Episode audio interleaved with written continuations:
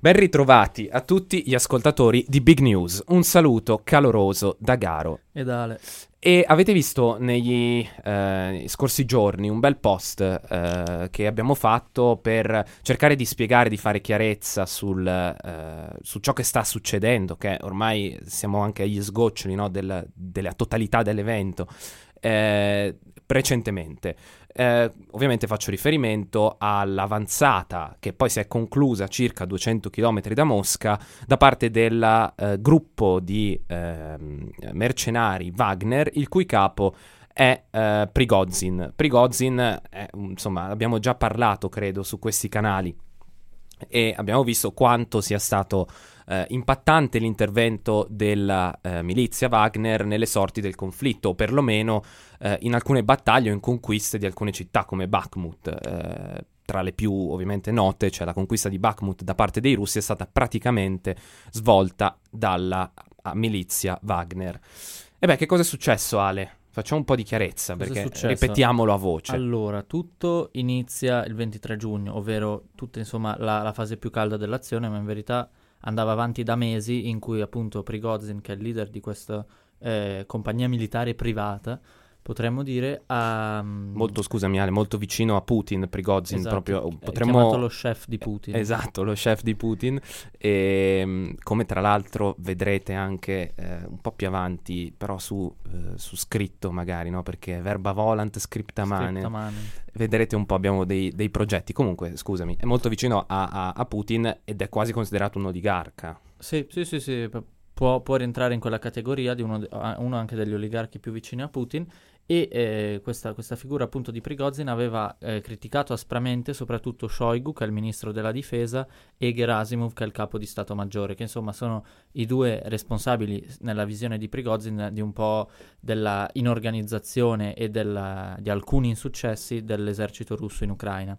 Quindi dopo mesi di questi comunque attacchi più o meno diretti che eh, sono sempre diventati eh, più, eh, più frequenti e più duri anche nei confronti di, soprattutto di Shoigu, di cui si chiedeva addirittura la fucilazione, eh, Prigozhin ha, il ventitré giugno ha un po', diciamo, mosso le acque più del solito, ovvero ha eh, rilasciato un video praticamente a giochi già fatti in cui aveva eh, occupato insieme a eh, alcune migliaia di suoi uomini la, eh, le sedi militari più importanti di Rostov, Rostov sul Don, che si trova a circa cento chilometri dal confine eh, pre duemilaquattordici in verità tra Russia e Ucraina. È una città molto importante dal punto di vista logistico, perché è lì dove i soldati russi eh, si preparano, si sono preparati al, all'invasione dell'Ucraina, e comunque dove tornano eh, insomma il, dietro le linee del fronte. È la città più grande e ovviamente più sicura, Tro- eh, trovandosi in territorio russo. Quindi il ventitré giugno è successo questo, ovvero ehm, Prigozhin ha rilasciato un video in cui lui si trovava in uno di questi centri militari di Rostov e spiegava che eh, stava puntando verso Mosca. Poi ci siamo svegliati il giorno dopo con questa eh, colonna di mezzi Wagner, in cui non si è mai capito se Prigozhin fosse effettivamente fisicamente presente in questa colonna, che avanzava verso nord. La distanza tra, tra Rostov e Mosca era stata stimata a circa un giorno eh, con i mezzi pesanti, insomma, che dovevano essere trasportati. Eh, la distanza mi sembra fosse circa di mille chilometri. Vediamo subito. E, e poi eh, è avanzata ancora per centinaia di chilometri fino a fermarsi a circa duecento chilometri da Mosca. Lì cos'era successo? Pare che ci sia stata una mediazione di Lukashenko che eh, abbia insomma permesso a Prigozhin di Eh, scappare o comunque di autoesiliarsi in Bielorussia, e in cambio di questo non sarebbe stato perseguito dai tribunali russi e eh, i suoi sottoposti eh, appunto della Wagner sarebbero rientrati nell'esercito eh, regolare, diciamo, pubblico russo. Questa secondo appunto Lukashenko, che è il presidente, eh, il dittatore potremmo dire della Bielorussia. Secondo lui appunto c'è stata questa, eh, a suo dire, c'è stata questa... Mh, Uh, c'è stato questo compromesso tra Putin e Prigozhin, per cui Prigozhin ha deciso uh, di fermarsi e, uh, ed è effettivamente andato in Bielorussia, perché oggi lo possiamo dire, oggi ventisette giugno ha uh, rilasciato un video e alcune insomma dichiarazioni uh, e in cui lui effettivamente si trova a Minsk, Uh, sì, sì, dichiarazioni sempre di Lukashenko, esatto, dichiarazioni comunque sempre in contesti eh, che non possono essere credibili al cento per cento, ma che hanno una buona base di credibilità, potremmo dire. E eh, Mosca appunto eh, non è stata toccata da, da, questa, da questa carovana. E Prigozhin però ha detto eh, e qui insomma finiamo un po' la, la cronaca, iniziamo, entriamo un po' più nell'interpretazione, ha detto: io non volevo eh, rovesciare Putin, ma volevo salvare la Wagner, ovvero a, a suo dire penso voleva dire che eh, la Wagner non stava eh, ricevendo la, l'attenzione che avrebbe meritato, e che quindi questo era un po' l'unico modo che il suo capo aveva di eh, insomma suscitare l'attenzione dell'opinione pubblica russa e dell'elite politica ed economica russa. No, infatti, allora, prima cosa, si sono controllato, sono mille ottantaquattro chilometri, quindi eh, più o meno quindici sedici ore con mezzi non pesanti e un giorno, possiamo dirlo, con mezzi eh, da combattimento o pesanti in generale. Um, ora, il tema da affrontare eh, è ovviamente molto pesante e non eh, necessita di un'unica, un'univoca interpretazione, perché, come diceva Ale, eh, mh, Prigozhin si era sentito quasi messo da parte, da parte dell'esercito russo, ovviamente intendo. Ma perché? Perché ovviamente io questo l'ho già scritto su Instagram, però cerchiamo di dare più contesto. Nel corso dei mesi, di questi ultimi mesi specialmente, di, di questo conflitto russo-ucraino, il gruppo Wagner era considerato, o perlomeno dopo Bakhmut soprattutto, era considerato troppo potente, soprattutto a livello militare, militare e organizzativo, da parte dell'esercito russo e del Ministero della Difesa, eh, capitanato, insomma, guidato da, da Shoigu, che è, è stato additato spesso eh, da, da Prigozhin come il, diciamo, la causa delle, de, della non vittoria russa, perché poi in termini, insomma, eh, assoluti, l'esercito russo eh, aveva dalla sua parte il numero di, del, del, dell'apparato militare, magari non, non le tecniche e non l'equipaggiamento, però il numero sicuramente era dalla parte. Tuttavia, come ben sappiamo, il fronte è ancora ben aperto e, secondo Prigozhin, è sempre stata colpa di Shoigu, praticamente, possiamo dire. E dopo Bakhmut, come dicevo, ehm, dal momento in cui la Wagner stessa è stata la principale artefice della vittoria russa Eh, nella, nella suddetta città, eh, il, il ministero, eh, la difesa russa l'ha sempre più isolata, sempre eh, diciamo cercato di isolarla da, eh, dalle operazioni militari condotte eh, dall'esercito russo, perché appunto aveva il timore di eh, di, di far accrescere troppo la potenza eh, strategica e militare del, eh, del gruppo Wagner.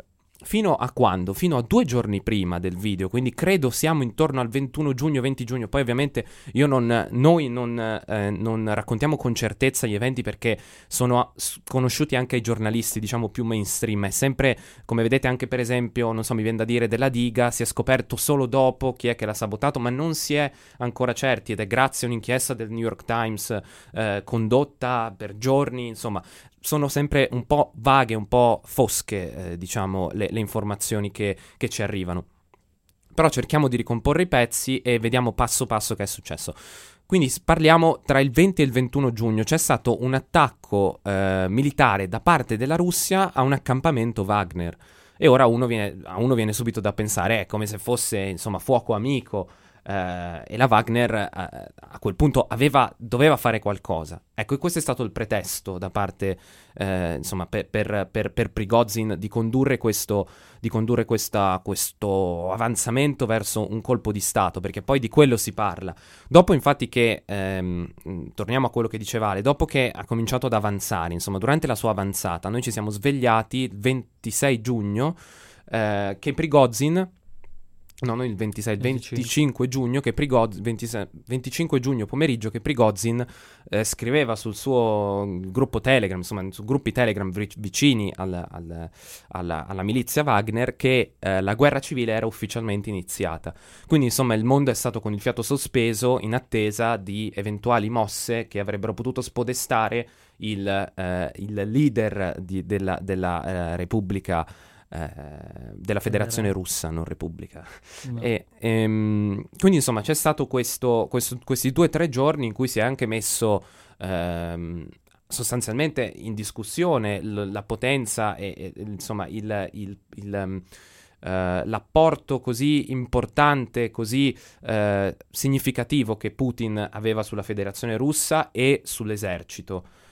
Anche sull'esercito poi arriveremo dopo, perché oggi c'è stato, stamattina proprio del ventisette giugno, c'è stato il discorso da parte uh, di, di Putin stesso all'esercito, uh, che secondo lui aveva salvato l'onore della Federazione Russa da disertori o da uh, eventuali guerra, eh, insomma, golpi o putsch, ehm, perché è fondamentale. Quindi il venticinque giugno la guerra civile era praticamente sull'orlo eh, del, dell'inizio, no? Stava per iniziare questa guerra civile. Poi come si sono evoluti i fatti?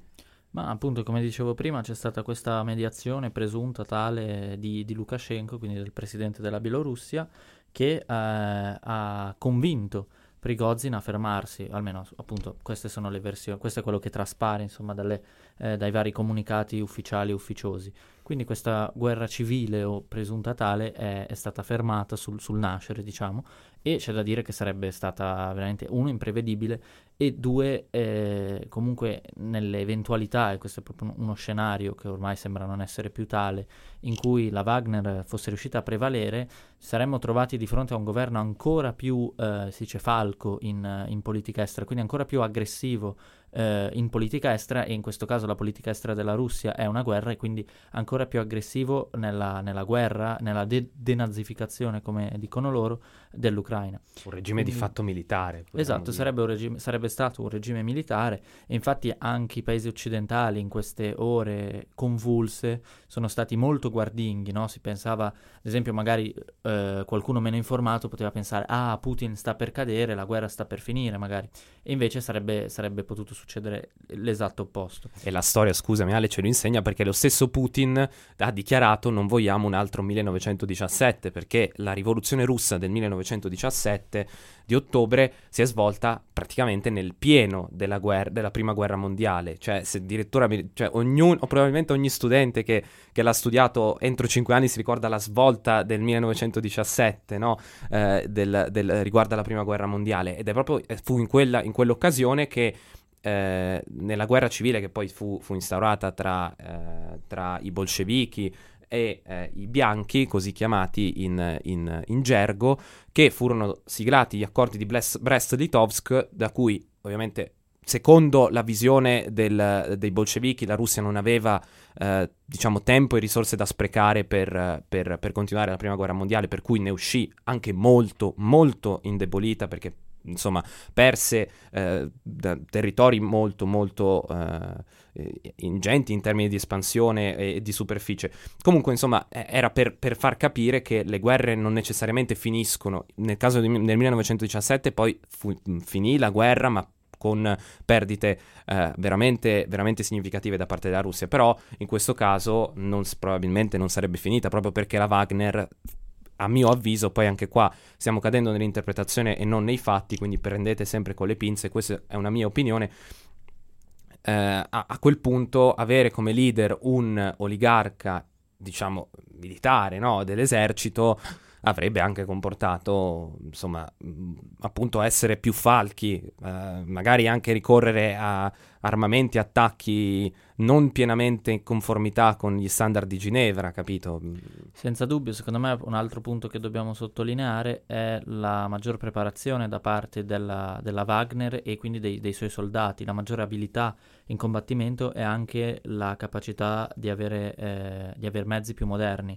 Infatti ogni tanto eh, sono, sono anche uscite foto nel corso di questi eh, sedici eh, mesi di guerra di russi che usano mezzi sovietici, mezzi molto antichi, anche gli ucraini ovviamente, ma gli ucraini è una storia diversa, loro si devono difendere, lo fanno con eh, qualunque mezzo possibile, mentre eh, i eh, soldati di Wagner, appunto gli, i dipendenti potremmo dire, trattandosi di un'azienda uh, privata, eh, i dipendenti di Wagner sono meglio pagati di, eh, dei soldati russi eh, classici, potremmo dire dei soldati dell'esercito russo, quindi esercito pubblico russo, e sono anche più motivati, motivati appunto da un'ideologia di estrema destra in cui la, eh, insomma, la, la, militarista. militarista in cui l'etnia russa, comunque la Rus- lo Stato russo debba prevalere e debba espandere, eh, abbia quasi il dovere di espandere la propria, eh, la propria sfera di influenza, e questo viene fatto anche eh, appunto con la guerra in Ucraina. Tra l'altro, altro fatto importante, la Wagner si finanzia soprattutto con presenze in, in Africa, in luoghi eh, ricchi di minerali, sopra- in luoghi ovviamente di guerra che spesso se, eh, sono ricchi di minerali, ed è appunto un modo tramite cui la Wagner si finanzia e eh, riutilizza questi soldi eh, nella, ehm, nella guerra contro l'Ucraina eh, e, o comunque in generale per fare proseliti. Tra l'altro, proprio all'inizio di questa marcia di Prigozhin eh, sono stati eh, sequestrati circa quaranta milioni di, di dollari eh, in un ufficio facente capo alla Wagner a, a San Pietroburgo, e Prigozhin ha confermato questo fatto, uno dei pochi per, su cui probabilmente sono tutti d'accordo, e ha detto sì sì, serve per pagare eh, insomma per, per spese dell'azienda, per spese della, della Wagner e, eh, spese aziendali spese aziendali esatto, eh, su cui detrae le tasse, e, e no insomma però eh, può fare impressione l'idea che avesse quaranta milioni di euro in contanti, ma insomma l'economia di euro, dollari, l'economia russa soggetta a sanzioni eh, si presta di più a questo, e poi eh, la Wagner è famosa per pagare tutto in contanti, non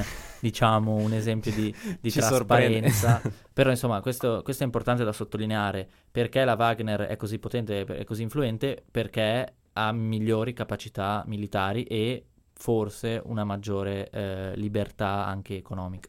Ma sì, no, mi verrebbe da dire, immaginatevi una milizia di mercenari russi mh, operanti nell'Af- nel Corno d'Africa e nell'Africa subsahariana con una valigetta da quaranta milioni di, di dollari, cioè proprio mi verrebbe da dire che è quasi un film d'azione, capito? Però cioè, succede, I film succede, prendono, eh, prendono succede veramente. Tra l'altro, sempre rimanendo su questo, su questo filone, il numero due della Wagner, tale Utkin, oggi ho visto, ho visto la sua foto, ed è un, neo, un neonazista russo proprio come te lo immagini, appunto sì, è ex numero due perché si pensa che possa prendere il comando. E infatti, tornando a argomenti che abbiamo citato prima, non si capisce bene quale sia la posizione di Prigozhin. Si trova a Minsk, la capitale della Bielorussia, in regime di semilibertà, di, no, libertà mi sembra eccessivo. E appunto quindi anche lui, non penso ovviamente che Putin abbia tutto l'interesse a indebolirlo, ma eh, non, non sappiamo cosa possa succedere a Prigozhin, se magari cercherà, tenterà di rientrare eh, in Russia, non penso, o comunque tenterà, questo forse più plausibile, di mantenere il potere, mantenere una certa influenza eh, verso i suoi sottoposti o ex sottoposti. Un altro fatto importante della Wagner è che dici pare, però Tu dici Cosa? che riuscirebbe, a, cioè che terrebbe... No, se, però ci potere. proverà. Ci prov- dici che ci proverà. Io ho sentito che alcuni dicono che... Alcuni, molti dicono che deve stare attento alle finestre aperte addirittura. Ah beh, ma sicuramente deve stare attento, però insomma... Perché rischiare allora? Cioè vattene, tanti soldi ce li hai, se ne va a fare una vita in Argentina, in Brasile... Non lo so, vedi- vediamo, sai, lui dice, lui comunque è un, qualcuno che ha fondato una milizia mh, piccola, appunto all'inizio, ed è riuscita a ingrandirla, poi insomma è un, è un aziendalista, ecco, forse nella, nel reparto sbagliato, però non, non lo so, comunque è chiaro che avesse qualche tipo di ambizione politica, che, che ne dica lui, e, e comunque in una, eh, come dire, ehm, situazione politica che non è mai stata così mobile in Russia, perché... Comunque Putin è sempre sembrato l'uomo unico al comando, lo è ancora, è resistito anche a questo, però qualche crepa l'ha mostrata, poi forse anche qualche segno di forza, perché comunque a- alla fine non è successo quasi nulla, perché dopo quattro giorni quest- la Wagner appunto si è ritirata.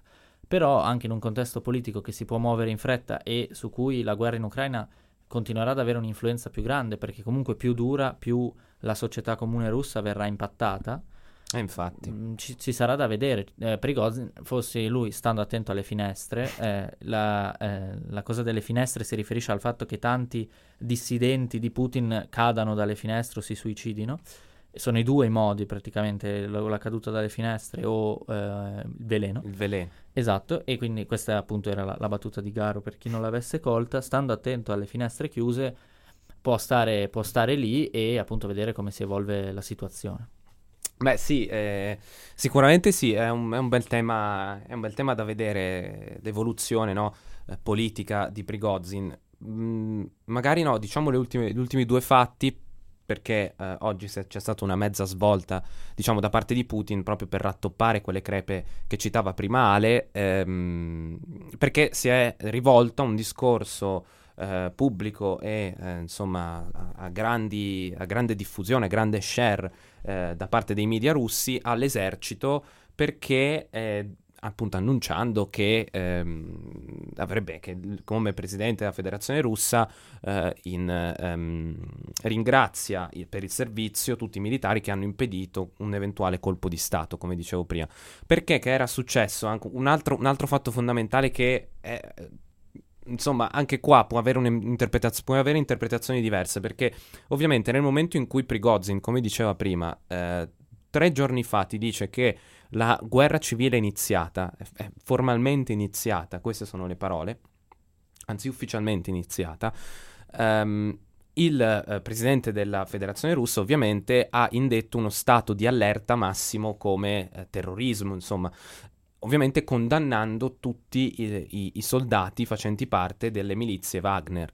Poi, dopo che è stato, eh, diciamo, tirato, che è stato ritirato questo colpo di Stato, questo presunto colpo di Stato da parte di, di eh, Prigozhin e i suoi uomini, allora Putin, eh, ieri, parlo di ieri, ha eh, condonato, proprio in una mossa tipica eh, italiana, un bel condono. Beh, di tutte un'amnistia le... in questo caso, esatto. Però sì, il concetto è lo stesso. Una bella amnistia alla Togliatti per...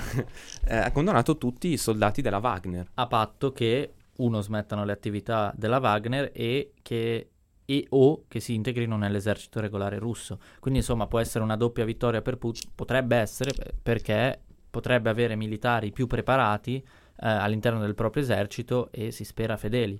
Detto ciò, l'altra forza della Wagner... spera per lui, ovviamente. Esatto. Non da big news. No, no, no, no. E d'altra parte l'altra forza della Wagner, come dicevamo prima, erano i migliori strumenti, quindi ci sarà da vedere anche quale sarà l'impatto di, di questi soldati eh, della Wagner e, che escono, insomma, da questa... da questa struttura e entrano in quella russa. Bisognerà anche capire qual è il numero di questi che lo faranno, perché insomma le differenze tra i due eh, se- sembravano importanti, cioè eh, la Wagner sembrava avere proprio un'unità di gruppo che l'esercito russo non ha dimostrato. No, quindi... assolutamente. Poi io avevo anche letto in verità che la Wagner era stata, diciamo, confinata nuovamente alle sue attività eh, in Africa. Quindi anche questo sarà, sarà tutto da vedere, perché se tu mi condoni eh, da un lato i soldati del, della milizia Wagner, a condizione ovviamente che smettano la loro attività, ma poi il giorno dopo dici che possono tornare a, a svolgere la loro attività in Africa, capisci che c'è un problema. Cosa vuoi veramente da questa Wagner? Esatto, e, e la popolazione comune, diciamo, insomma, osserva queste cose, non sa tutto.